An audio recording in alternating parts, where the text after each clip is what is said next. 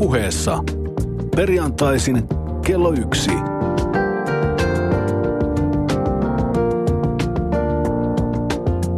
Lindgren ja Sihvonen. Parahultaisen puoleinen urheilutervehdys täältä Pasilasta Yle Puheen vapautteluhäkistä, josta on luvassa Kotvasen alle 60 minuuttia tehokasta peliaikaa, eli kokeellista urheilupuhetta. Paremmanpuoleisen kokeilevan urheilupuheen tunnistaa muun muassa siitä, että ensin ikään kuin urheilusuorituksessa konsanaan verrytellään paikat lämpimiksi alkujuonnoin, jossa puheen rytmi on tämä, eli hieman verkkaisempi. Kun puheet siirtyvät kohti väittelyjuontoa, huomataan, että asioille aletaan panna hieman vauhtia. Pidempiä puita uuniin.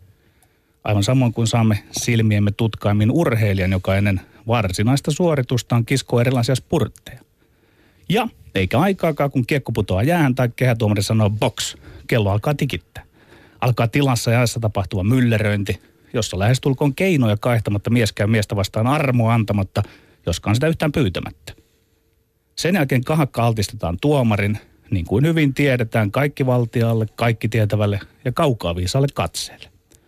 Siinä kohtaa ottelijat, mm, ehkä joitakin jälkikommentteja ja purnaamisia ja tuomarin vaikutusyrityksiä lukuun ottamatta, kunnioittavat peliä vastustajaa ja lopputulosta. Ja minkä jälkeen kaikki altistetaan urheilujournalistisesti laadukkaalle keskustelulle vieraan kanssa. Tällä kertaa vieraanamme on maestro itse, Atik Ismail. Näissä kokeellisen urheilupuheen yksityiskohtaisemmissa ja laajemmissa silmänaloissa Me olemme Lindgren. ja Sihvonen. Jee. Kauniisti kuvattu, erittäin kauniisti kuvattu tämä dramaturgia lähetyksessämme, Petteri. Katsotaan, miten hyvin se pitää tällä kertaa paikkansa. Muistatko, kun muutama, sit, muutama viikko sitten tuossa puhuin yliopistokoripalloilusta ja Kentucky Wildcats-nimisestä joukkueesta, joka oli menossa kohti tappiotonta kautta, tai ainakin yrittivät mennä. Kyllä, Me- minä sen muistan. Olt, oltiin siis, elettiin vielä maaliskuun March Madnessia Yhdysvalloissa yliopistokoripalloilussa, ja Kentucky Wildcats sai tällaiselta tunnetulta tilastotieteilijältä Nate Silveriltä, jonka 538.com-sivustolla on monenlaista dataa sekä vaaleihin että, tai politiikkaan ja urheiluun liittyen. Tällä sivustolla todettiin, että kun Kentuckylla oli 10 peliä jäljellä ja rekordi oli siinä vaiheessa 30-0, Mihin niin tää liittyy? 30 voittoja. Älä odota nyt rauhassa, tämä on sitä lämmittelyä, mistä sä puhuit. Todennäköisyys viimeisen kymmenen pelin voittamiseen ja mestaruuteen siinä vaiheessa Nate Silverin mukaan oli 30,4 prosenttia. Mm-hmm. Eli vastusten panosten koventuessa tätä uskomatonta voittokulkua läpi kauden vetäneen joukkueen mahdollisuudet saavuttaa tämä niin sanottu täydellinen kausi arvioitiin olevan vähän heikommat kuin yhden suhde kolmeen. No lopulta kävikin niin, että toiseksi viimeisellä aidalla ennen maaliviivaa Kentucky kompuroi. Mm. Eli historiallinen kausi päättyi 38 voittoon ja yhteen tappioon. Ja lopulta itse asiassa mestaruuden voittaneella Duke Blue Devilsillä oli tappioita kolme kappaletta enemmän kuin tällä Kentucky Wildcatsilla, mutta sillähän ei ole mitään merkitystä, koska Duke voitti oikeat ottelut, kuten sanotaan. Eli No Lindgren ja Sihvonen ovat tällä hetkellä tässä 16, 12, 1. Joo. Eikö niin? Kyllä. Lindgrenillä on 16 voittoa, Sihvosella on 12 voittoa ja sitten on se yksi, laskeskellut jotain- yksi tasapeli. Mä oon vähän laskeskellut tässä ja tällä keväälle on nyt lähetyksiä vielä parin kuukauden ajan jäljellä. Joten nyt kaulani ei missään nimessä ole saavuttamaton, Petteri, älä lannistu. Mutta pitäisiköhän meidän ehkä soittaa vaikka Jorma Vuoksemalla ja kysyä, että millaiset oddsit, millaiset todennäköisyydet sä saisit nyt niin kuin, että siihen, että, että vielä yllät voittoon kevään 2015 Eli sä haluaisit sieltä vuoksemalta vähän tukea ja Pitäisikö me, pitäisikö me soittaa? Ää, ei soiteta Vuoksenmaalle. Soita sinä Sihvonen sen sijaan suutasi ja anna mennä. Fani Tommi. Hetkinen. Väitän, että sinulla on liikaa urheilun ystäviä seuraajina Twitterissä verrattuna minun urheilusta ymmärtäviin Twitter-seuraajiin. Tilanne on kestämätön. Sulla on kaikkiaan 12 705 seuraajaa, mikä on kiusallisen lähellä mun 12 905 seuraajaa. Kun me alettiin tämä urheilupuoelma viime elokuvassa, mun etumatka seuraajissa oli roima. Nyt sä oot ainut lähes ylös mikä pahinta, mä oon huomannut, että nimenomaan sä oot saanut urheilun ystäviä seuraajiksesi. Mä oon erittäin huolestunut asiasta paitsi itteni takia, mutta myös urheilun asiantuntija urheilupuheen takia, joka on ollut leipäpuuni kymmenen vuotta. Mä mm-hmm. yhdyn niihin arvioiden mukaan asiantunteva ennen muuta akuutti urheilupuhe on siirtymässä lehdistä nettiartikkeleihin ja etenkin urheiluutiset jaetaan ensimmäisenä somessa, lähinnä Twitterissä. Ja jos ja kun näin on, on sietämätöntä urheilupuhetta kuluttava ja tuottava somekansa seuraa sinun pahan paimenen mukana eikä minun hyvän paimenen sauvaani. Okei. Mä oon ollut Twitterissä ilkeä, kun muun muassa lanseerasin käsitteen Twitter-valmentaja, kun en mä kestänyt, kun ketkä lienevät sohvakoutsit kyseenalaistivat minun silloin se johtavan analyytikon ylivertaisia näkemyksiäni lätkästä. Kun ensi viikolla me, Tomi, istutaan täällä, niin mulla on 13 alkava luku. Mä uskon niin, sulla on alle 13 000 seuraajaa. Julistan Twitter-sodan alkaneeksi. Tämä on luultavasti kummallisin niin kutsuttu väite, jonka mä oon sun toistaiseksi kuullut ohjelmassamme esittävä, ja se on aika paljon sanottu. Petteri Sihvonen on siis Maila Vapisten syynnäilyt Höntsätommin nousevaa Twitter-seuraajien lukumäärää ja pitää sitä jonkinlaisena huolestuttavana merkkinä omalle arvovallalle. Näinkö on? Ei. Kuulehan Sifonen, vastapallo tulee nyt semmoinen kierränlyönti, että sä saat vähän hämmentyä. Mua ei kiinnosta pätkääkään, kummalla meistä on enemmän Twitter-seuraajia, kummalla meistä on enemmän urheilusta kiinnostuneita Twitter-seuraajia, tai kummalla meistä on urheilusta kiinnostuneita ja siitä jotain tajuavia Twitter-seuraajia. Toki siis, jos sosiaalisen median peliin suhtautuisi urheilun tai kilpailun lailla, voisi suhtautua siihen kahdella tavalla. Kerro. Joko tuijottamalla lukuja kuin mikäkin peloissaan maalitolppien välissä seisova torjuntaprosentistaan huolestunut veskari, jonka pään sisään on uinut pelko ja epävarmuus. Tai sitten voisi ajatella omaa peliään, keskittyä rauhassa siihen, millaista suoritusta ja millaista pelitaktiikkaa on lähtenyt näillä somekentillä toteuttamaan. Aivan täysin tyynesti ja muiden pelaajien luvuista jä- piittaamatta. Mä oon suoraan sanottuna järkyttynyt, että kaltaisesi johtava analyytikko on valinnut tämän edellisen lähestymistavan, kun taas omille merkittävästi kapeammille harteille niin jää toteuttaa kaikessa rauhassa jälkimmäistä omaa pelitapaa. Haalari Tommi, mä olen sen Twitter, Twitter-sodan nyt julistanut ja jään odottamaan sitä, että tämä somekansa reagoi tähän ja nyt päättää tässä, että kumman puheet tässä on painavat enemmän. Sä yritit taas lähteä eksyttämään jokin väärään suuntaan. En, minä ole itsestäni, en, ole, en ole itsestäni huolestunut, vaan olen urheilupuheesta ja kehoitan kuulijoitani Kävit... En sinun kuulijoita. Minä erotan nyt jo meidän ohjelmamme kuulijat, sinun kuulijoita, Kävit, minun joo, joo, joo, joo, joo, joo, Ja joo. kutsun, Kävit, kutsun kuulijani seuraamaan minua. Kävit- Haluan lyödä sinut tässä kilpailussa. Kävit väittelykehään julistamaan siis sotaa. Kyllä. Mä en oikein väitteestä, väitteestä mä en tiedä saiko kiinni, mutta muistatko mitä lausui Tapio Suominen viime lähetyksessä Suomifutiksesta ja Veikkausliigasta? Mä voin muistuttaa, jos tuote on riittävän hyvä, se kiinnostaa. Kyllä. Sulje nämä sanat sydämeesi, Siffonen. Tommi, Tommi, nyt tulee vielä semmoinen heitto, että, että eikö siinä ole joku vääryys, että kaltaistasi höntsätommia seuraavat aika monet urheilusta paljon tietävät. Että sinä olet kyllä paha paimen johtanut nyt joukkoja väärään suuntaan. Myönnä edes tämä. Kommentoikaapahan siellä Twitterissä, mitä mieltä olette Petteri Simosen absurdista sekoilusta. Mennään eteenpäin. Ville Niemisen show on todiste siitä, että playoff-kiekkoa pelataan päällä. Sinä olet Sifone aina jaksanut puolta ohjelmassamme hyvin, hyvin yksioikaisesti näkemystä, jonka mukaan urheilussa taktiikka, kyvyt ja osaaminen ratkaisee pelinäyttää. Sä oot usein myöskin lisä, lisä, lisäksi muistanut vähätellä kaikenlaisen henkisen valmennuksen roolia urheilukentillä. No nyt tässä liigan välierissä on se tilanne, että Rauman Lukko on voittanut kolme ottelua putkeen tapparaa vastaan ja sarja on katkolla jo tänään. Tämä siitä huolimatta, että Lukko hävisi ensimmäisen pelin, jonka loppuhetkellä shown varasti täydellisesti Ville Nieminen, jonka tämä käsittämätön hermojen pettäminen tilanteessa, jossa maali oli päivänselvästi aiheesta hylätty. Mutta miten sitten kävikään?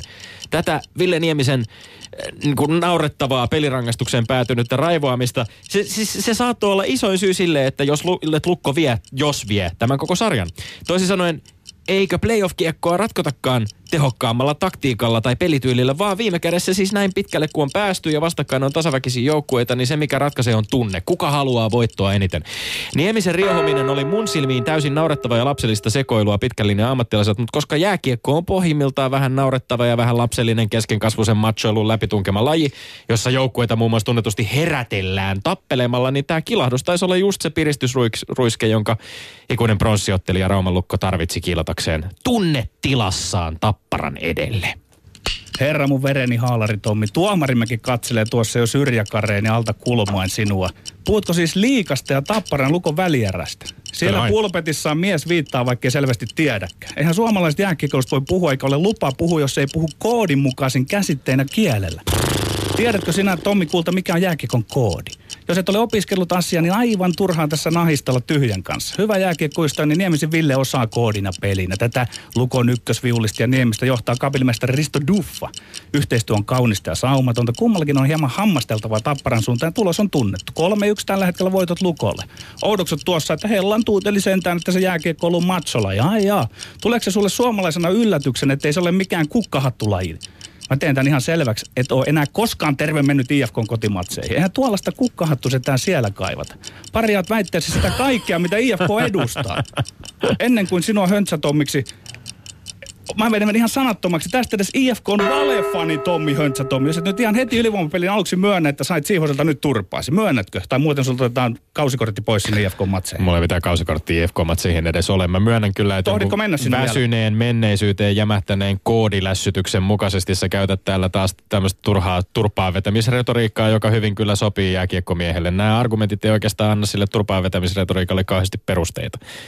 Huomasitko edes, mitä mä väitin? Siis ihan ohimennen totesin Niemisen riehumisen olevan lapsellista machoilua ja kuuluvan toki lapsellisen machoilun vangiksi jääneeseen lajiin, mutta tässä ytimessä oli näkemys siitä, että tiukan paikan tulee ratkaisupelit niin lätkässä kuin muissakin lajeissa ratkotaan henkien taistona. M- miksei, e- eikö, eikö siis Lukon ja Tapparan välillä olekaan kyse siitä, että kumpi taitaa viide, viivelähdöt paremmin? Öö, mä sanoisin näin, että sen takia luultavasti näistä kumpikaan joukku ei nostele kannua tänä keväänä, koska siellä tarvitaan tuollaisia niemistyyppisiä tamppuja. Ahaa. Ei kärpät pelaa sellaista, mutta Risto Duffa on tehnyt analyysin, hänellä ei ole ihan riittävän taitavat pelaajat, niin siihen pikkusen tarvitaan myös tämmöistä hämmentämistä. Eli oliko tämä sovittu ja, juttu? Oli, oli, ja täytyy hyödyntää. Ahaa, sitä tämä koodi tarkoittaa siis. E, niin, muun muassa koodi on sitä, että, Eli siis, Duffa, on oli, Duffa oli sopinut Niemisen kanssa, niin, että Nieminen rupeaa riehumaan jossain Kyllä, vaiheessa. kyllä, ja sitten, ja sitten tuota koodiinhan kuuluu semmoiset, että noudetaanpa tuo joskus pois ja vastataan. Siis ei, ei koodi ole mitään semmoista, niin kuin mikä näyttäytyy sulle ja teille, jotka ette jääkiekosta juuri mitään ymmärrä, että se näyttäytyy semmoisena niin viidakkona. Ei se ole sitä, vaan se, se on niin kuin kontrollia,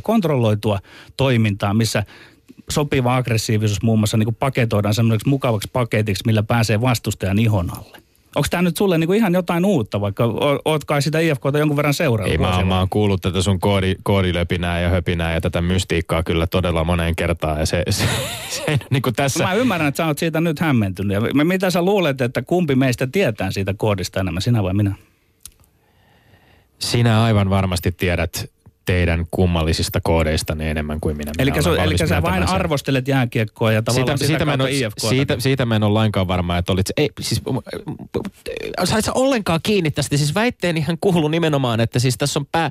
Että et kun päästään näin pitkälle playoff-kiekossa – niin siis tämähän antoi, tämä, tämä Niemisen riehuminen ei just, pelkästään, tämä Niemisen, tämä Niemisen riehuminenhan muun muassa antoi oikeutuksen Duffalle ja Niemiselle muun muassa kommentoida pelin jälkeen, että tuomaritkin ovat meitä vastaan. Mutta on eikö, se henkinen, eikö se henkinen kantti nimenomaan siis tämän, tämän tempauksen, tämän seurauksena, Lukko sai niinku semmoisen drivin päälle, että nyt meidän pitää näyttää, koska meillä on paitsi tappara vastaan, meillä on tuomaritkin meitä vastaan. Haalarit, Tomi, mä nyt kysyn sulta, että kun sä, sä toisaalta... Mikä haalarit? Sä, sä korostat toisaalta sitä, että tota, se on psykologista sodankäyntiä. Mm-hmm. No nyt kun sitä psykologista sodankäyntiä käydään, niin sä pidät sitä sitten niin kuin naurettavana pelleilynä. Tässä on aivan karmea ristiriita tässä sun väitteessä. Et, et, et, pitääkö sitä käyttää vai eikö pidä käyttää? Ratkaiseeko se vai eikö se ratkaise näin? Kyllä se ratkaisee. Sitä voi, ihan hyvin, käyttää sitä, sitä voi ihan hyvin käyttää, mutta sitä voi myöskin kutsua samaan aikaan täysin lapselliseksi. Ja se, mitä sinä olet täällä voit, väittänyt... Voittokonstia lapselliseksi. Se, se, sitä voi kyllä. Se, oletko joka, huomannut, että... Että, oletko, oletko huomannut, että aika monessa muussa lajissa ei ole mitään tällaista löpinää koodista, mistä sä, mistä sä jaksat jauhaa. Ei, ei se, se, on ihan totta, mutta se tekee... Ja väkivaltapuhetta ja retoriikkaa, jota sä täällä eri, jaksat se toistella. se tekee erityisen hienoksi tämän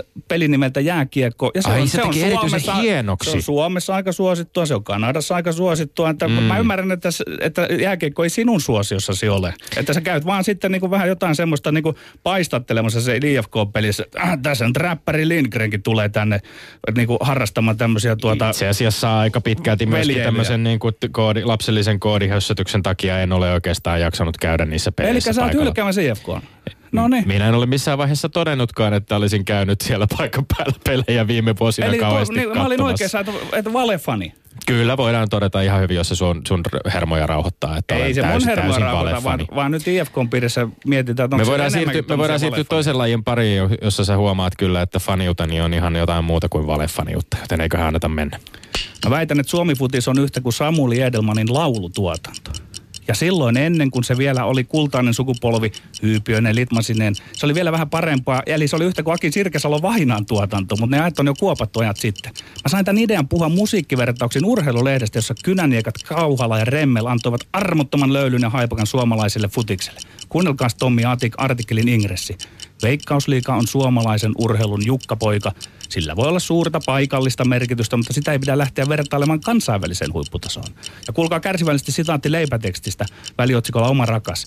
Lopputulos on se, että jalkapallomme on suomalaisen urheilun jukkapoika. Jukkapoika ei ole Him, Nightwish, Sunrise Avenue tai Jimmy Tenor. Jukkapoika on kansallinen sankari, sivaltavat Remmel ja Kauhala. Mä panen sen verran vielä pökköä pesään, että siinä missä Don Johnson Big Band voi hy- hyvin viedä ulkomaille, niin Suomi futista taitaa olla semmoisessa selvitystilassa, että ei sitä paranne nyt rajomme ulkopuolelle juuri päästä, vai mitä? Pallo ei pysy poikien jalassa. Tämä on ehkä maailmanhistoriamme tärkein muotoilu, siksi toistan sen. Pallo ei pysy poikiemme jalassa nykyään. Joten linjaan vielä väitteeni uudestaan. Suomi futis on yhtä kuin Samuli Edelmanin laulutuotanto, ja pallo ei pysy poikiemme jalassa. Oho ja mä luin mielenkiinnolla Remmeli ja Kauhalan näkemyksiä Veikkausliigasta ja sen Jukka-poikavertauksesta, joka ei itse asiassa ole läheskään niin kielteisen sävy esitetty kuin sä annat ymmärtää. Eli siis täällä tekstissä luki myöskin, että jos hyväksymme sen, voimme aidosti ottaa Veikkausliigan vastaan sellaisena kuin se on, omana rakkaana kansallisena sarjanamme.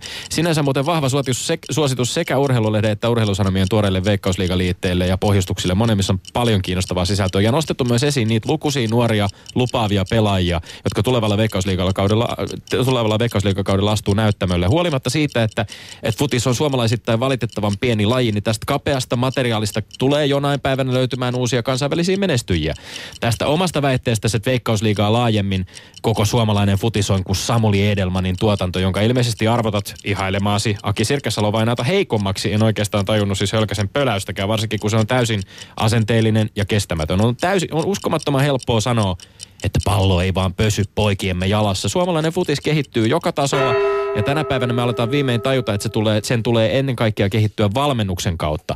Tulevan Veikkausliigan kynnyksellä Suomifutiksessa puhutaan enemmän kuin aikoihin ja vaikka maajoukkueen tila on vähän mitä on, materiaali on kapeeta, niin suunta on ihan taatusti eteenpäin ja ylöspäin sopiko, että nyt argumentoidaan toisiamme kuunnellen. Nimittäin sä kaivoit sen ihan oikean pointin sieltä urheilulehdestä, kun sanoit, että panostetaan siihen veikkausliikaan ja lopetetaan se huuhkajat pää edellä tavallaan meneminen. Siinä mielessä olet ihan oikeassa. Että ja, ja sen mäkin allekirjoitan, että Suomi futis voi ihan ok, mutta se ei ole näyttelykelpoinen tuolla maailmalla. Mutta jos, jos argumentoidaan toisiamme kuunnellen, sä nostit esiin Samuli Edelman. Jos muuten Samuli Edelmanista puhutaan, niin osaatko Sihvonen mainita ohimennen muutaman muun suomalaisnäyttelijän, jotka on näytellyt isoissa Hollywood-produktioissa Tom Cruisen tasossa supertähden rinnalla, ihan kansainvälisessä elokuvassa.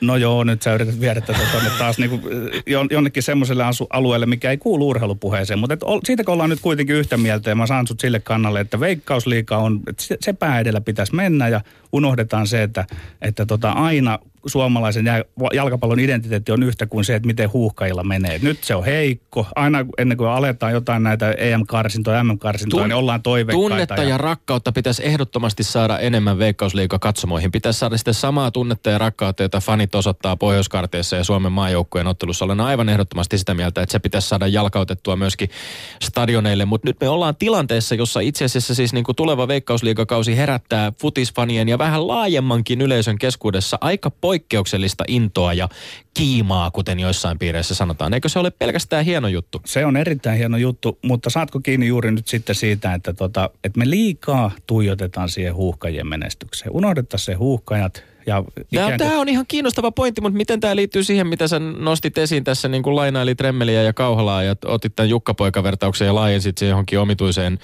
Samuli Edelman höpötykseen? Ää, sen takia tein sen, että retorisin konsteen sinäkin ymmärtäisit oletko, sen pointin, minkä Oletko siis sitä mieltä, että meidän pitäisi rakastaa enemmän Samuli Edelmania? Ei, se, se on sivuseikka tässä. Siinä olisi ollut jotain järkeä. Yle puheessa. Perjantaisin kello yksi.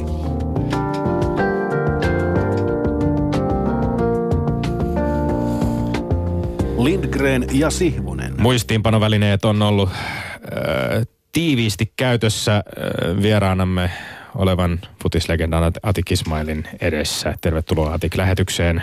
Nyt ensi töiksesi pääset teutaroimaan tuomarin roolissa, eli anna mennä ihan vapaasti katsomallasi tavalla sellaisessa järjestyksessä, kun huvittaa, niin voit käydä vähän läpi näitä meidän väitteitä. No mennään tuohon Twitter-osastoon. Mä helvetin kateellinen. Itselläni on 19 euron kännykkä. Mä en saa Twitteriin siitä esille. No luvut on aivan suuremmoiset. Siis teillä, jos mä ymmärsin oikein, niin yli 12 000. Ne on yhtä paljon kuin tota, niin Kai Palvanin pelejä seurasi 60-luvulla olympiastadikalla. Hyvä verta. Sitten varmaan toi yksi luku, mikä oli lähellä 12 000, oli vuonna 67, kun Helsinki tuli jäähalli ja Töölö Vesa ja IFK jääkiekossa tota, niin taistelivat noususta. Mä olin siihen asti Töölö Vesan kannattaja, mutta ne hävisi IFKlle, mä käänsin takkiin. Niin Oho. Mä ajattelin tuossa niin, ekasosiossa niin Petterin selitykset ja argumentit kuulosti vähän miksumaiselta, kun taas Tomilta sitten tuli tämmöisiä hyypiämäisiä huomautuksia, joita ehdottomasti Tomille pinnan. Okei, tässä, ja pal- tulikohan tässä mahdollisesti Ati Kismail paljastaneensa, paljastaneensa myöskin hieman värejä. Jotain muitakin kantoja. liittyen, liittyen tota, otti hieman ehkä kantaa. Kenties puhumme siitä hieman myöhemmin. Toinen on oikeastaan nämä molemmat mulle rakkaita lukkoja tappara. Mä oon hirveän jäävi. Siis Saku Kuosmanen teki semmoisen ketkun tempu, että loikkas kalpasta lukko yhden pelin ajan. Ja tota, niin, Niin, keskiviikkona la- nyt. Niin, ja laulo siellä Finlandia. Ja sitten tota, niin tappara veskari vaihtoo kymmenes minuutissa 3-0. Mutta mä näytin tekstiviestin Sakulle, että helvetin hieno temppu Riston kanssa. Ja en huomannut ollenkaan, niin yhtäkkiä oli teksti TVS 32 ja 33. Mä sanoin, että mitä nyt tapahtuu. Eli siis Sakari Kuosmisen laulukoseli, joka sekoitti maalivahdin Aivan, pasmat. joo. Ja, Tota, niin, jotenkin sitten nämä Tommin kilahdukset, nämä on hienoja sanoja. Mä mietin, että Ville Niemistä, siis hän on suuri persoona ja ihana ihminen. Siis hänestä hu- huokaa tämmöistä Juha Mietomaista karismaa. Siis murre on toki vähän toista kuin Juhalla. Ehkä pituuskin ja koko, eikä tuskin syö mämmiä ainakaan playoffsia aikaa niin paljon. Monta kiloa. Monta kiloa. Ja sitten taas nämä Petterin tämmöiset ihan järkyttävät teemit jostain koodauksista ja mitä nämä kaikki oli tämmöistä. Mä en ymmärrä niistä hevon helvettiä. Tota, niin, mikä on toi. Mutta Petterille menee pointsit ihan sen takia, että mulle IFK merkitsi 60-75 varsinkin erittäin paljon. Juha Rantasila, Matti Murto, Väinö Kolkka, Heikki Riihiranta, Banaani Stig Wetzel, joka loikkas hoikoon pelaa lätkää. Vai menikö toistepäin? Esa Totani Peltonen ja Juhani Tamminen. Ja oliko se tässä osiossa, kun sanoit, että hyvä ystävä Juhani Tammisesta. Ehkä sitten olisi tippunut vähän pistetä pois, mutta tämä IFK-fanaattisuudesta ja tämmöistä ää, fanittamisesta ilman muuta Petteri sulle pointsi. Yes, kiitos. Ja sitten oli vielä, mikäs meillä oli viimeisenä, me oltiin ko- kolmannessa väitteessä, päästiin sitten tänne suomalaisen putiksen pariin. Puhuttiin Jukkapojasta Nämä ja oli aika mielenkiintoisia nämä lauluvertailut. Joo, Jukka Joo. Ihan kuuli ja kaikki muutkin on ihan kuuli. Ja saan kuulla Junoa ja Teflon Brothers ja ne oli ihan kuuli. Sakari Kuosmanen oli ihan kuuli ja yksi kansanedustaja ehdokas oli tosi kuuli. Ei voi mainostaa sitä tällä hetkellä. Oman pojan bändi oli aivan loistavaa kuul. Veikkausliigassa mä inhoon sanaa, niin kuin muissakin urheilussa sana tuote. Siis se on aivan järkyttävä sana tämmöiselle vanhan liiton miehelle. Mä sanon yhden faktan teille. Veikkausliigan pelit on helvetin hyvä tasoisia. Tänä päivänä se on ihan totuudellisuus. Mä oon onnellinen siitä, että siellä on ihmisiä, jotka alkaa laulaa, hoilaa. Surullinen siitä, että sieltä tulee vähän rumia sanoja ehkä. Mutta täytyy muistaa esimerkiksi HIK viime vuoden saavutukset, niin se oli Pohjoismaissa jumalauta toiseksi paras seurajoukkue, hei. Mm. Ja nyt, jos Ruotsissa käy väkeä parikymmentä tuhatta, Tanskassa käy varmaan samaan verran ja Islanti johtaa MM-kisa lohkoa, helvetti, niin kyllä meillä on ihan hyvä veikkausliiga. Sieltä löytyy persoon. Se, mitä mä niin eniten haen, ja varmaan semmoista, että tota, niin, sitä persoonallisuutta peliä ja oma itsensä ja rohkaisua. Ja älkää välittäkö valmentajien puheesta, oli ne sitten Juha Malinen tai Mika, Kiltti Mika Lehkosua tai joku muu. Mutta Mihinkä me päädyttiin tässä nyt? Saitko, saitko kiinni Petterin Tämä väitteestä? tää on mulle tota, niin, siis ihan selkeä asia, että Petteri häviää tämän jutun ja selkeästi 6-0. Se oli kai niin ja- käsitetty, jo- käsi, käsikirjoitettu etukäteen, näin Jos sä antaa pisteitä niin kuin hävittiin tuolla Puolassa 11-0, niin mä antaisin Tomille 11. 11-0 viimeisessä kohdassa, mutta kuitenkin kokonaistulos vain 2-1. Niukka, niukka tappio. Näin se meni tällä kertaa. Olemme siis tilanteessa, missä me ollaan tilanteessa? 17, 17, 12, 12, 1.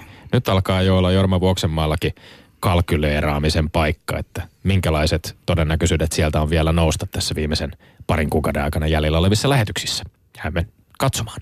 Yle puheessa Lindgren ja Sihvonen. No niin, alettiin päästä jo vauhtiin Atik Ismailin kanssa. Tuossa pitää sanoa, että tuokaa studio tuonne pöljälle. Sieltä tulee kevät pari kuukautta myöhemmin, niin saadaan tätä lähetysaikaa enemmän teillekin. Että, tota, Hyvä ehdotus. eikö tämä ole ihan hyvä? Mahtavaa. Pöljälle. Missä Jani Kortti minne? varmaan ton. Pöljälle. Pöljälle Siilijärven seudulle. Se on enemmän kyllä pesäpalloseutu ollut aikoinaan. Kaikki muistaa, että on Siipen, joka pelasi aikoinaan Juvaa vastaan, mutta siitä ei enempää. Okei, okay, mahtavaa. Atik, äh, Atik Ismail, olet kirjoittanut mahtavan mukaansa tempaavan kirjan, joka on julkaistu tällä viikolla Ammattina jalkapallo, suomalaisfutajat maailmalla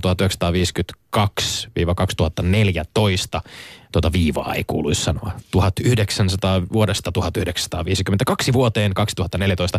Onnea uuden kirjan johdosta. Mainitsit tuossa jo, että oli e- eilen vähän tuota keikkahommaa Helsingissä ja, ja bändejä esiintymässä. Oliko niin että, että kirjan julkaisua juhlistettaessa eilen on tullut myös hieman pelattua palloa? FC Kynä, siis kirjailijoiden joukko laittoi hyvin kampaa meidän ammattilaisia. Siis meillä oli omat pojat pelaamassa, josta muuten molemmat on pelannut veikkausliigassa jalkapalloa. Valitettavasti Mhm. mm-hmm. Pelen ura sitten loppu surullisesti. Ja sitten meillä oli muutama muu vahvistus, niin kuin Teemu Tainio, Jussi Nuorela, Oho. Tommi Paavola. Joten okay. Kynän saavutus 3-3 kirjailijoiden Oho. porukassa. Otitteko te tosissaan? Otettiin ilman muuta. Yksi akilles ennen katkesi ja tota niin, Ai, ai, ai, ai. mutta erotuomari oli Eli Ati- Veikkausliigan parhaimmisto Antti Munukka. Okei. Atik Team oli siis tämä, Atik Team. joka, joka, joka parissa itsekin tuli. Miten oma suoritus eilisessä pelissä? Vieläkö vasuri on iskussa? Vieläkö ne jakaa niitä lampaita ja leijonia? en tiedä, oliko siellä toimittajia paikalla. En tiedä, jos mä jää itselleen, niin, tota, niin ehkä yksi lammas ja kaksi leijonaa. Eli se, Voiton puolella. silloin päädytään mun mielestä yhteen leijonaan lopulta, jos ne ynnätään, kyllä. ynnätään yhteen. Ää, Joo. joo. Tota, mä vähän harrastin lähilukua tämän sun kirjassa ammattina jalkapallo suomalaiset futajat maailmalla vuodesta 52 vuoteen 14 suhteen. Niin tota, mä onnittelen Atik sua hienosta kirjasta ja teksti todella tempaa mukaansa. Yleensä tämmöisissä urheilukirjoissa metodisti jokin kohta ontuu, mutta mä pidin kovasti sekä niistä osioista, kun sä luet niin kuin periodeittain katsauksen aikakausiin, Mm. ja sitten niistä osioista, kun sä oot haastatellut pelaajia. Ja mä pidin myös niistä osioista, kun ei ole haastateltu, mutta oot itse analysoinut jotain pelaajaa. Mi- Mikä näistä oli kaikkein mukavinta kirj- kirjoittaa? Niitä aikakausien yhteenvetoja vai haastatella pelaajaa se, vai tehdä oma analyysi? Hyvä lähtökohta. Tässä on semmoisia pelaajia, jotka on herättänyt suuria tunteita ja tota, niin, varmaan niiden kohtaaminen oli semmoinen, että sitä tota, niin pelotti joku kovis perparim hetemaita kohdata tai jotain muita näitä kavereita. Se Mako Heikkinen oli tyypillinen esimerkki, jota mä ajattelin, että se on jumalauta tosikko ja vittumainen kaveri. Ja sitten mä tapasin se heti vitsiä koko ajan. Mä sanoin, että huhhuh, että tota, niin onpa muuttunut. Ehkä se ajankuva tietenkin tulee niistä Helsingissä vietetystä lapsuuden kuvista. Mun isä pelasi Turun Veikossa Kalevi Lehtovirran kanssa samaan aikaan, niin 950. Ja sitten semmoinen suuri respekti. Me oltiin siunaamassa nyt pari vuoden sisälle Kai Palmania ja Aulis Rytköstä, niin kyllä ne oli aina, aika niin kuin, ja todella koskettavia hetkiä. Okei, meidän täytyy muistaa, että 64-66 Suomen A-maajoukkue voitti siis Pohjoismaiden mestaruuden. Ja niistä pelaajista nyt joku saattaa muistaa Arto Tolsa ja Juhani mm. Peltosen, mutta siellä oli paljon muitakin pelaajia, joita edelliskirjassa on käsitellyt. Eikä se on se asia, tämmöinen niin pelaajien respekti, että se on, se on varmaa Ja, ja, se on lähtö, joo, ja se on lähtöisin, siis tämä on ihan selvää jatkumoa myöskin aiemmalle kirjalle, Aivan, mestaruussarjan joo, maestrot, jossa siis Joo. kuvaat, kuvaat suomalaisia äh, niin kuin mestaruussarjan futissankareita Mut vähän siis laajemmin myös. Mä haluan olla rehellinen ja kyllä mä toista puolta aivoin niin kuin henkilökohtaisesti hel, helkutusti niin otti päähän, että mä tiedän ja näin, kun mun pojan ura loppui 22-vuotiaana, kun se eilen vielä muakin painavampana yli 120 kilosena teki hienoja temppuja tuolla kentällä, niin siinä oli koko ajan semmoinen, että voi kun pojan ura olisi mennyt eteenpäin ja hän olisi varmaan pelannut ammattilaisen. Nilkkavammainen, eikö niin? Nilkkavammaa, joo. Siis tuommoisessa typerässä Suomen kupin ensimmäisten kierroksen ottelussa tuli vain älytön taklaus. Se oli viidestä kohtiin niin kuin risat se nilkka. Okei, se, se mennään siitä, mutta tota, niin, ehkä tämä tämmöinen tunnepuoli ja tämmöinen, että mä haluaisin kaivaa niin kuin näistä pelaajista. Mä lähtenyt uuteen, no kerran nyt helvetti paljon, kun se Pasi sait sieltä Bayern Münchenin sopimuksista, kun ne heiluttaa isäpentin kanssa sopimuspapereita siellä lentokentällä. Vai, et mitä, miltä susta tuntui, niin kuin, että miltä se tuntui. Nuorella Jussia järkyttävä niin kuin, esimerkki siitä, että se, hän oli niin kuin lupaavin pelaaja oikeastaan kautta aikojen. Siis Valkeakosken hakan kasvatti. Hänet sinne äh, sainattiin niin kuin 15-16 kesäisenä jo vaikka minne. Ja PSV Eindhovenin kaveri tota, niin, kolme, siinä oli Lerby ja sitten oli tota, niin Wetterhoff ja kuka se kolmas oli, olisiko se ollut Arnese, mutta ne halusi sen koko ajan sinne. Jussi vähän maltto sitä ja sitten kun tuli se aika, että ne sainas ton sopimuksen, niin hän lähti sinne Eindhoveniin, niin kolme, tota, niin, siis kolme viikon kuluttua, niin nämä kaikki sai kenkää siitä valmennusportaasta. Ja Jussi arvasi niin kuin, että nyt hänellä meni nämä saa. Pienistä kohtalosta, pienistä sattumuksista on kaikki loppujen lopuksi kysymys. Ja tämän niin kuin esille tuominen, että aina ei ole kaikki mennyt, voisi sanoa upeasti ja gloriamaisesti. Niin tässä on, ei, ei ole pelkästään siis niin kuin sanotaan sankaritarinoita, ja pelkästään ei, ei, ei ole niin kuin kokoelma välttämättä tämä, nämä 35 pelaajaa, jos nyt oikein laskin tuossa, jotka Joo. tässä, tässä tota kirjassa esitellään, niin ei välttämättä ole niin kuin ko- kooste 35 kovimmasta kansainvälisesti menestyneestä suomalaisesta futaajasta. Ei niin? varmasti ole. Tota, niin osa ihan tämmöistä, kun on puheaika aina 10 euroa ärkioskelta, niin ei voinut hirveästi soittaa tuonne Englantiin vaikka Jussi Jääskeläiseltä tai yrittää ottaa kontaktia. Se oli varmaan ihan tämmöisiä käytännön asioita, että se, mä otin niistä kiinni, että yksi ainoa pelaaja, jonka nimeä en halua, siis hän kirjoitti niin hienon vastauksen mulle, niin kieltäytyi haastattelusta. Monet, tai jotkut kieltäytyi ihan sen takia, että niillä tulee oma kirja. Ja varmaan Joo. tässä nyt on tiedossa, että Litillä tulee kirja, jonka tarina kirjoitin sitten omasta muistista vähän. Ja sitten hänen ensimmäistä kirjasta jonkun joku toinen kirjoitti. Ja sitten Litin kanssa oltiin sähköpostia ja mailin kautta. Mutta yksi ainoa pelaaja sanoi, että, joka oli pelannut useita vuote, vuosia niin ulkomaan, sanoi, että hän kieltäytyy kohtilasti kiitos Atik-tarjouksesta. Kaikkia hyvää sulle ja piste.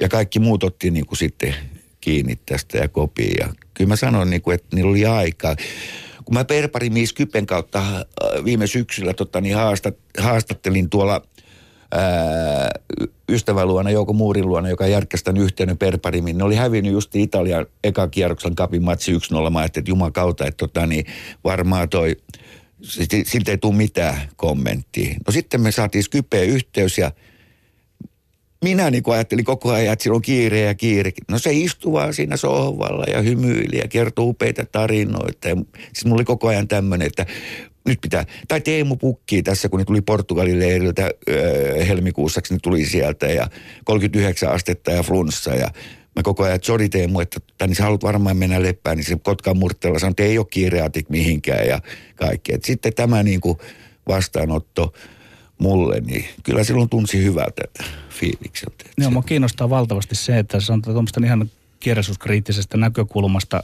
Öö, ne kohdat, missä on todella pitkiä pelkkiä sitaatteja, niin ne harvemmin toimivat keskimäärin kirjoissa. Mutta tässä kirjassa jollain lailla sä olet onnistunut ikään kuin vapauttamaan ne haastateltavasi puhumaan siitä oman uransa ytimestä. Oliko sulla jotain konsteja siihen vai menitkö sä vain omana itsenäsi siihen paikalle?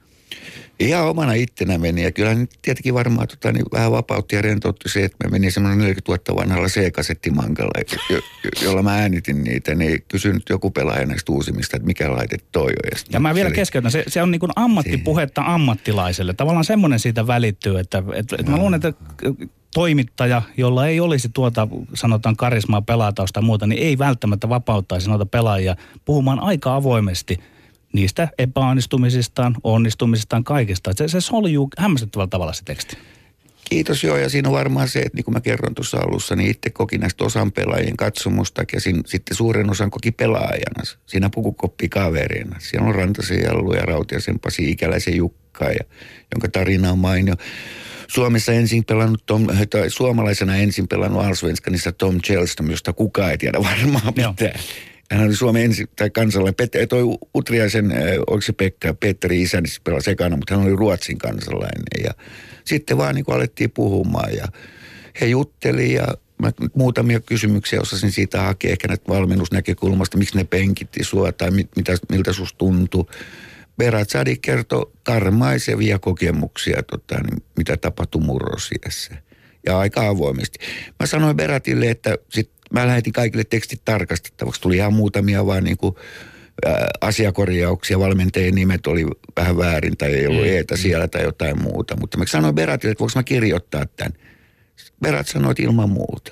Mm. Ilman muuta. Eli avo, avoimesti ja, ja Avoimesti, luotta, luottavaisesti joo. ovat suhtautuneet. Joo. Öö, mennään vielä ihan tänne vähän alkumetreille. Siis tota, varmaan monelle nuoremmankin polven futista seuraavalle, toki osittain hänen tota, kuolemansakin johdosta olisi Rytkösen nimi on viime vuosina ja, ja ura Ranskassa on niin kuin noussut, noussut sellaisella tavalla esiin, että siellä on moni varmasti niin kuin hämmästynytkin, että vau, että 50-luvulla jo tällaista. Mutta sitten heti, jos mennään vaikkapa Pauli Rytkösen aikalaiseen Kalevi Lehtovirtaan, joka myöskin pelasi Ranskassa, niin tota, hän Lehtoviran haastattelun yhteydessä kirjoitat, että et tota, ymmärrän tänään enemmän kuin koskaan, että Suomessakin on iso joukko melkein unohdettuja futissankareita.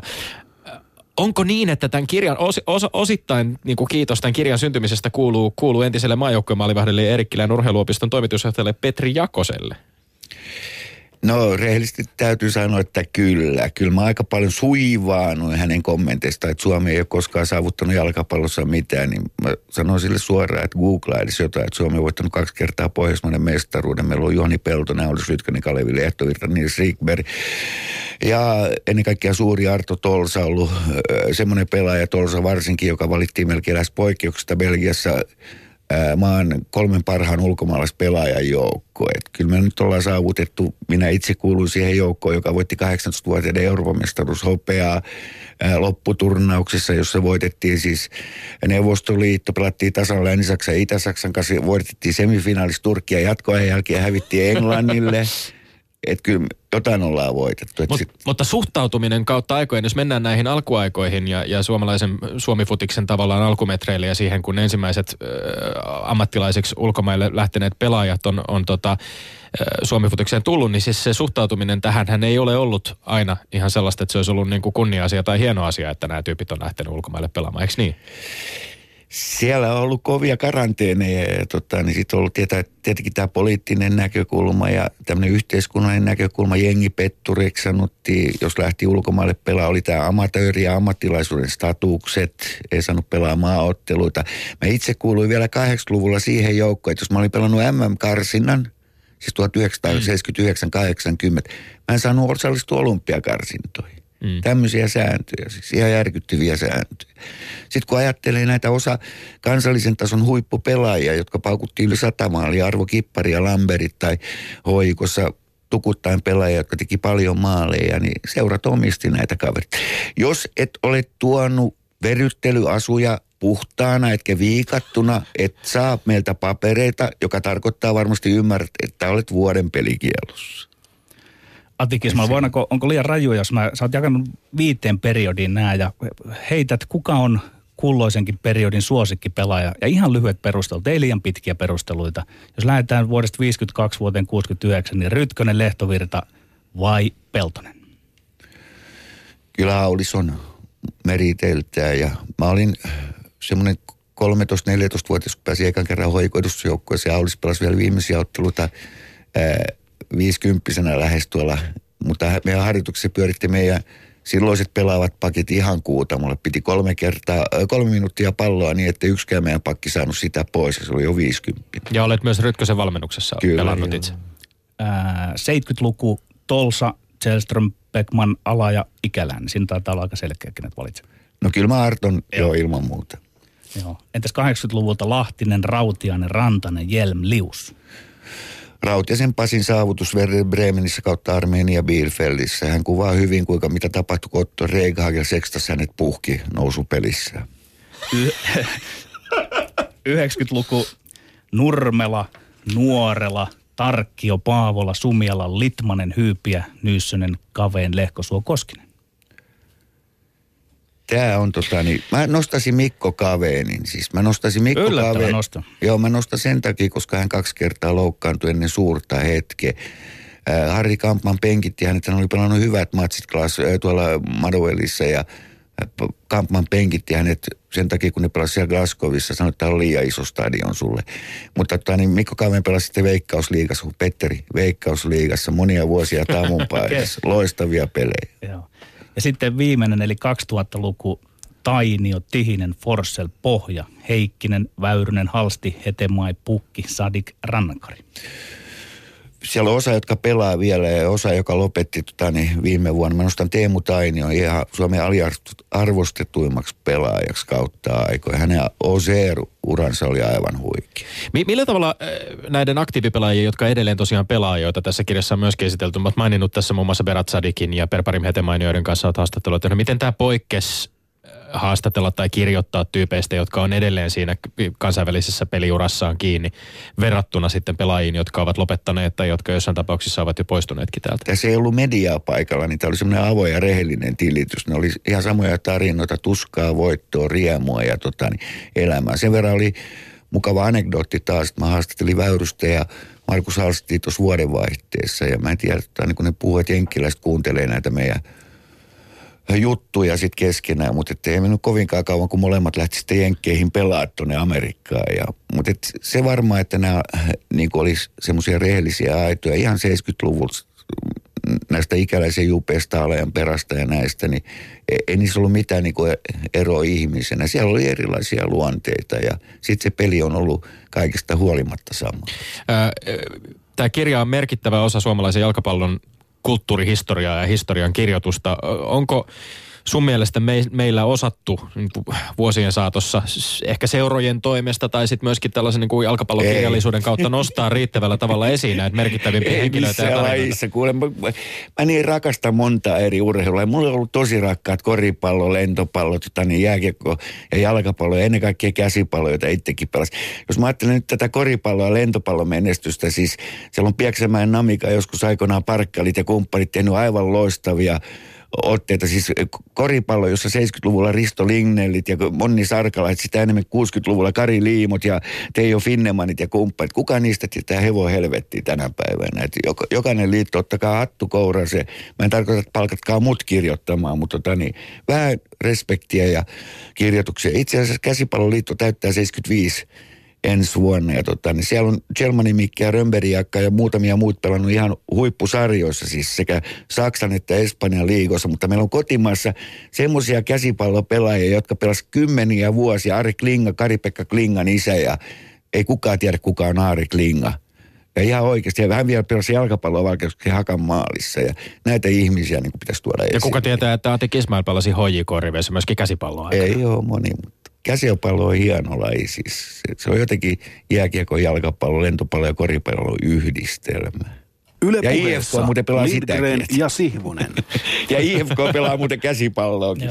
Ati Kismal, nyt saat hieman kritiikkiä kirjasi tiimoilta. Toivottavasti kestät sen. Sieltä nimittäin puuttuu yksi merkittävä pelaaja. Mä kavahdin, kun oot unohtanut hänet. Ja puuttuva palanen on Atik Ismail. Ma- maineikas hyökkääjä. Sopiiko, jos me nyt kirjoitamme Atik Ismailin tässä puheellamme tavallaan sisään tuohon kirjaan. Niin siis ei ole lukua Atik Ismailista, joka vuonna 78-79 pelasi 16 ottelua turkkilaisessa suurseurassa Besiktasissa ja teki noissa 16 ottelussa kuusi maaliakin. No joo, se tota niin, varmaan. Siis mä, mä oon saanut omat respektini, on pääsen niin kuin Hall of Fameen, palloliiton tai HIK ja Kerro jotain siitä kokemuksesta. Ei, mä kerron rehellisesti. Tämä oli aika vittumainen pelaaja ja aika tota, niin semmoinen häikäileväkin ja oli aika itsekeskeinen ja, ja No totta kai se kuuluu vähän tähän showhun ja mä olin Suomen Muhammed Ali ja oli lööpeissä. Ja mä varmasti aiheutin tuskaa ja tota, niin tunteita niin kuin omalle lähipiirille ja sukulais. Äiti kuoli, niin mä soitin Risto Salomaalle ja soitin Dave Lidholin pientä ja hentosta otetta ja tota, niin, sanoin siis, että, että niin, mitä mä teen ja kaikkea. Ja niin Risto sanoi mulle vaan, että kuule Aatikki, oot tehnyt jotain hyvääkin, että on sun äiti ollut varmaan onnellinenkin joskus. No oli ainakin, kun voittiin Kreikka 3-0 ja mä tein kaksi maalia. Mutta tota, niin, varmaan tämmöinen niin lähtökohta on si- siinä, että mä haluan muita nostaa ö, ylös ja tapetille ja nimenomaan tallennettu kirjan muotoon. Mä oon siis kirjailijoille hirveä onnellinen FC Kynän kannustuksessa. Jukka Virtanen sanoi mun ensimmäistä teoksesta, jossa oli adjektiiveja, siis joka toinen sana, että kaikenlaista höttöntöttöä sä kirjoitat. Ja tota, niin opetti mulle vähän kieliopillisia juttuja. Sitten mä aloin lukea Jukan kirjoja. Mä aloin niin tutustua näin. Ihan vaikka sanotaan, jos nyt äkkiä tulee Jör Donnerin kielikuvaa tai mitä ikinä tahansa näitä suomalaisia kirjoja. Ne on opettanut mulle viime vuosien kymmenen aikana. Marko Leinon kanssa tutustuttiin ja tehtiin tämä Isiltä pojille romaani. Marko opetti mua paljon. Ja, no sen kautta sitten näihin niin pelaajiin, niin Mutta kyllä mun takaraivossa niin kytkyy semmoinen, että kun 60 jos ei sua, niin saan täyteen tässä puolentoista vuoden kuluttua, niin vielä kerran olisi kiva kaivaa tota, niin kaikki luurangot kaapista. mutta, mutta siis, jos, jos tänä päivänä suomalaispelaaja menisi Besiktasiin ja pelaisi 16 ottelua, tekisi kuusi maalia, niin sehän olisi ihan huikea saavutus. Onko, onko jotain tästä omasta kansainvälisestä urasta, joka kuitenkin jäi suhteellisen lyhyeksi. Onko jotain, joka, joka on jäänyt ehkä kaivelemaan, jota tekisit toisin? Mikä, miten sä kuvaisit sitä itse? Alkoholisen tuhos siis aika totaalisesti. Et mulla oli hurrikan sirveä lähellä sydäntä ja toinen puoli oli Tapio Rautavaaraa. Ja tota, niin Belgiassa pelasin pari ekaa matsia, hyvin meni hotellihuoneeseen, kuuntelin Tapio Rautavaaraa Sokerpallasta ja sitten tota, niin, hurrikanissa jotain viimeisintä vinyyliä, niin kyllä siinä äkkiä oli koti-ikävästä takaisin niin kuin stadin kulmille ja mä en niin kuin tajunnut siinä vaiheessa, että kun pelaajat ottaa sitten sen kuohuvan tuoppinsa, niin ne ottaa sen yhden tai kaksi ja lähtee himaan, niin mä ihmettelin, kun pelin jälkeen neljä tuntia siellä kabinetissa ei ollut ketään muuta kuin minä kuohvien tuoppien jälkeen. et, et, aika pitkällehän se, ehkä tota niin, semmoinen niin riippuvuus näihin lajeihin, mä tajun niin kuin tai tajuu, kyllä mä osaksi ymmärrän, että mistä nämä kaikki riippuvuudet. Miksi mua aina kiehtonut niin kuin peliväline, pääsääntöisesti pallon, joskus myös jääkiekkoja, mutta et yleensä semmoisen niin kuin tarrautuminen. Ja nyt mä hirveän psykologisesti haluan ajatella, mutta jos ajattelee niin kuin 50-60-luvun tota niin, ilmapiiriä täällä Helsingistä, missä tahansa Suomessa, niin meillä oli aika semmoinen koti, missä äidit teki ja palveli ja passasi. Meidän isät tuli rintamilta aika haavoittuneina ja hyvin usein tota, niin siinä oli viinat mukana ja kaikki tämä tämmöinen kauhea niin kuin pelko ja museus. Ne oli menettänyt parhaimmat vuotensa niin kuin munkin isä rintamalla. Siellä kaatu muuten maajoukkue pelaajia lajista kuin lajeista ja siinä sitten varmaan semmoisia niin kuin purkautumiskeinoja oli lähteä kesyttää. Että se oli ihan terveellistä se, mutta että miksi se tämmöiseksi riippuvaisuudeksi, niin sitä aina miettii. Ati Kisma, mä myönnän, että mä olin joskus pikkupoikana sun fani. Seurasin tarkasti, mutta se mikä muistikuva mulla on, ja se liittyy juuri vähän näihin kertomuksiin, mitä tässä kerrot, että sinä olit enemmän kuin ehkä jalkapallotaiteilija, niin semmoinen elämäntaiteilija. Mutta onko se elämäntapa enää millään lailla muotoa mahdollista? On, onko se mennyt niin kovaksi? Tuo, niin, onko mm. jalkapallo mennyt niin kovaksi, että kerta kaikkiaan ei voi enää illalla rillutella missään, vaan on saatava se yöuni. Ja, ja miten näet tämän kehitys suunnan urheilussa, ylipäätään huippuurheilussa. Kyllä kai valotelli aina rilluttelee silloin tällöin, niin mä oon ymmärtänyt. Siis voi rillotella, niin. mutta kyllä se aika askeettiseksi on mennyt ja se mitä niin kuin varmaan maailmanlaajuisesti, jos ajatellaan, se on, se on siis tämmöinen tuote, joka on kauhean bisnes, jossa pitää olla suiden kanssa varovaisia, ettei sano vaan mitään, kun niillä on teipattu 20 eri firman logot joka puolelle niin kuin paitaa. Meillä ei ollut kuin kaksi logoa HIKossa. Toinen oli tupakkatehtaan mainos ja toinen oli kondomitehtaan mainos. No niitä tota, niin, sai vähän ehkä jossain yön iltoina mainostaa Helsingin kukkiksella rautatieasemalla silloin, kun punkkareiden ja rokkareiden ja hämyhippujen kanssa tapeltiin. Tota, niin. Mutta tämä maailma on mennyt niin tarkaksi ja jäymtiksi. Tämä kurinalaisuus ja askettisuus toisaalta vie sen luovuuden rohkeuden toteuttaa itseensä. Palataan pikkasen vielä ajassa taaksepäin. Me ollaan vähän kaiveltu Ylen arkistoista, kellareista löytynyt tällaista tota, materiaalia. Tuttu ääni, joka haastattelee toista tuttu ääntä vuonna 1981, jos nyt en ihan väärin muista. Yle puheessa Lindgren ja Sihvonen. Tänään on jännä matsi. Kaksi mestaruussarjan kärkijoukkuetta HJK ja Turun palloseura kohtaavat stadionilla – Luuleeko, että sinne tulee kansaa muuta? No toivottavasti nyt on ainakin edellytykset semmoista aurinko paistaa ja muutenkin on hieno ilma. Joo. Montako maalia olet ajatellut tänä iltana tehdä? No mä en enää lupaa kertoa etukäteen, mutta kyllä mä veikkaisin, että yksi pitäisi tulla. Ainakin. Ainakin. niin. Mitenkäs sitä muuten sitten, kun te äh, suunnittelette ja sommittelette näitä kuvioita turkulaisten päämenoksi, niin, niin tota, milloin se homma oikein alkaa, että ruvetaan just tämmöistä ottelua sommittelemaan? No se on niin kuin yleensä kestää koko edellisen viikon, että perjantai meidän valmentaja antaa semmoisen paperin, missä lukee, että millä kokoonpano me pelataan ja mikä on kenenkin pelaajan tehtävä. Ja se on aika tarkkaan mennyt nykyaikana. Toista se oli joku 5-6 vuotta sitten, niin tultiin puoli tuntia ennen matsia, pantiin kamat ja lähdettiin pelaamaan. Ei tiedetty, ketä vastaan pelataan edes. Kun... Joo. Ja nyt sitten niiden lääkkeiden pitäisi purasta. Mikäs tuossa jalkapalloilussa, jalkapalloilussa sun mielestä se on kaikkein vaikeinta?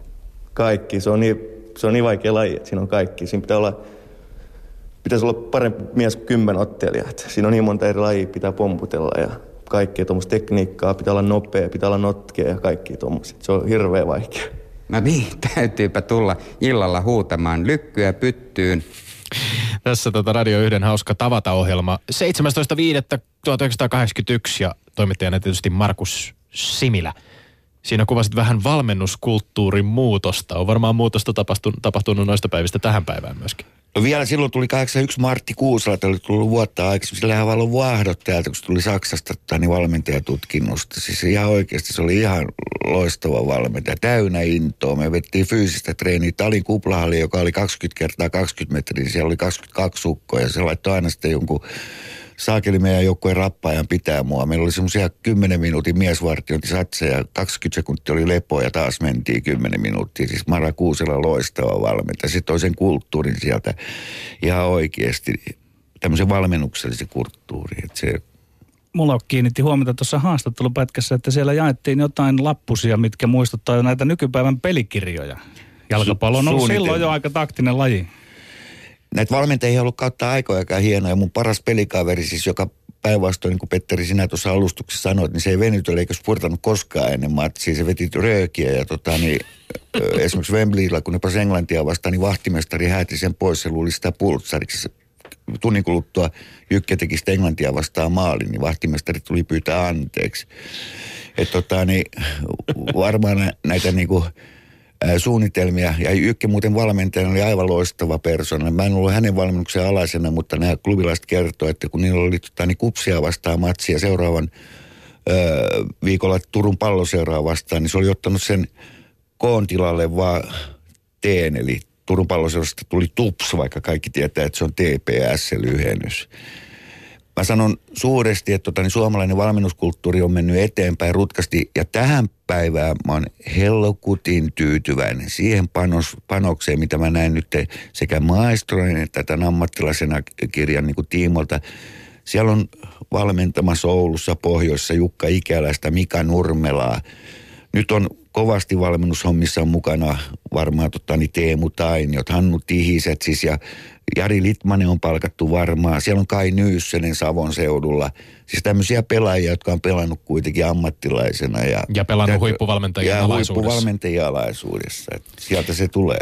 Engl- Englanti-ottelut mainitsit, yksi, yksi englantilaista joukkuetta äh, vastaan pelattu ottelu on pakko ottaa esiin, koska se on kuitenkin suomalaisen futishistorian legendaarisimpia tapahtumia. HJK Liverpool Euroopan Cupin toinen kierros 20. lokakuuta 1982 Olympiastadionilla Liverpool on lähdössä hyökkäykseen. Klubin puolustaja katkaisee puolen kentän tuntumassa pallokimpoo taaksepäin omaa maalia, Liverpoolin maalia kohti. Se tulee Graham Suunesille, joka ottaa vähän heikosti haltuun ja siellä onkin vastassa hyökkäyksen kärkeen roikkumaan jäänyt Atik Ismail Suunessia. Mitä sen jälkeen tapahtuu? No pari vuotta sen jälkeen todettiin, että... Grob, ei, ei, ei, pari vuotta sen jälkeen. Pari vuotta sen jälkeen todettiin, että Grobel on lahjottu mies. Tota, Ahaa! Hän sai vankeutta ihan. Sitä mä aina mietin, että oli, oliko se tässä matsissa jollain. Ei siinä tapahtu hirveä hurmus ja semmoinen tilanne siis, mitä mulla oli maalivahti vastassa, niin mä olin tehnyt, mä, mä varmasti valehtelen, kun tuhansia toistoja Ryytimaantien puistossa yhdessä kaksosveli Adilin kanssa, missä koivut oli maaleina. Siis ei Saku eikä Mikko koivut, vaan ihan oikeat koivut, missä vahtimestari tuli haulikon kanssa ajaa meidät pois. Mentiin takaisin sinne taas pelaamaan, missä Davelindom käveli naapurina sitten kitara tuolla selässä ja huuteli taas ne pitkät tukat, siihen aikaan oli vielä pitkät tukat, niin täällä palloa pomputtelee. Nämä oli tuhansia toistoja. Tämä tilanne tulee automaatiosta. Mä uskallan väittää jääkiekkomaailmasta Matti Haagmanilla oli aivan samanlaiset jutut. Hän oli tehnyt näitä lätkän kanssa samoja toistoja varmaan niin kuin vuosikausia junnusta pitäen. Harrastanut myös lajia 400 metriä masalta meni reippaasti alle 50 sekuntia, joka on loistava saavutus. Niin kuin me Adilin kanssa tehtiin. Monipuolisuus, tämmöinen tota, niin, liikunnallisuus – eri urheilulajien.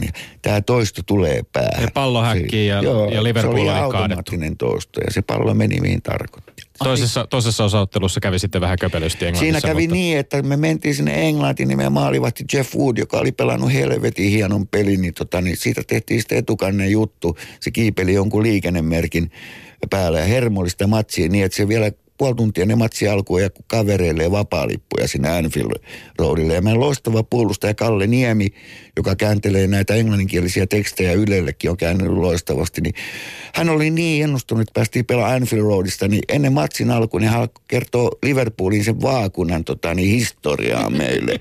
Ja kertoo, että missä puolella meidän pitää seistä, että me ei saada mennä tänne puolelle, että ne tykkää kyttyrää. Ati Kismal käytit urheilun lempisanani toistot. Miten nämä 2010-luvun pojat, saavatko he riittävästi toistoja verrattuna vaikkapa kansainväliseen kärkeen muiden maiden junnupalajien verrattuna?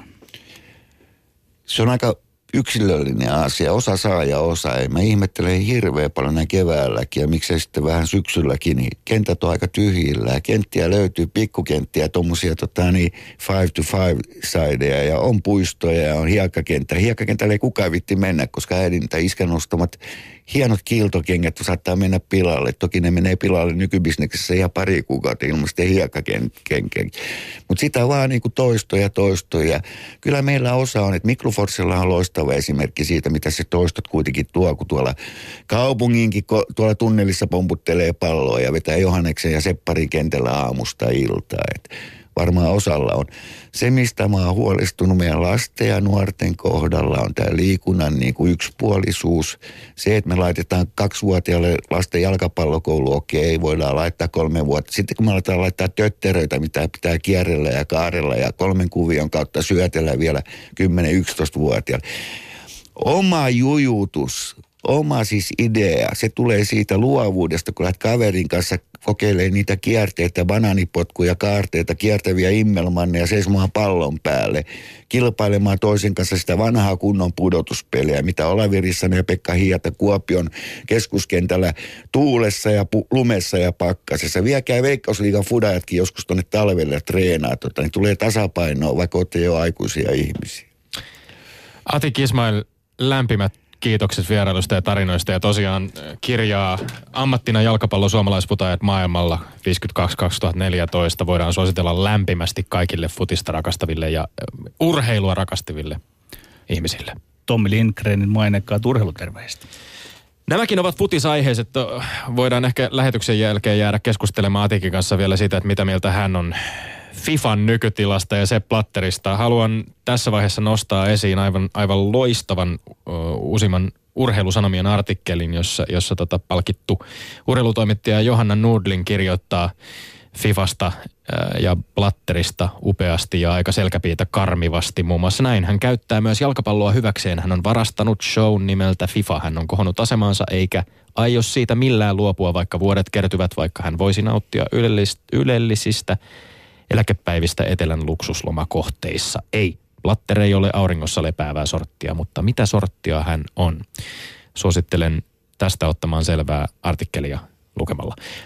Me olemme Lindgren ja Sihvonen ja toivotamme teidät taas tervetulleeksi kyytiin ensi viikolla. Moi moi. Moikka moi.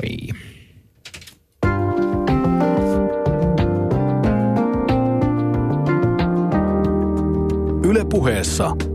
Perjantaisin kello yksi.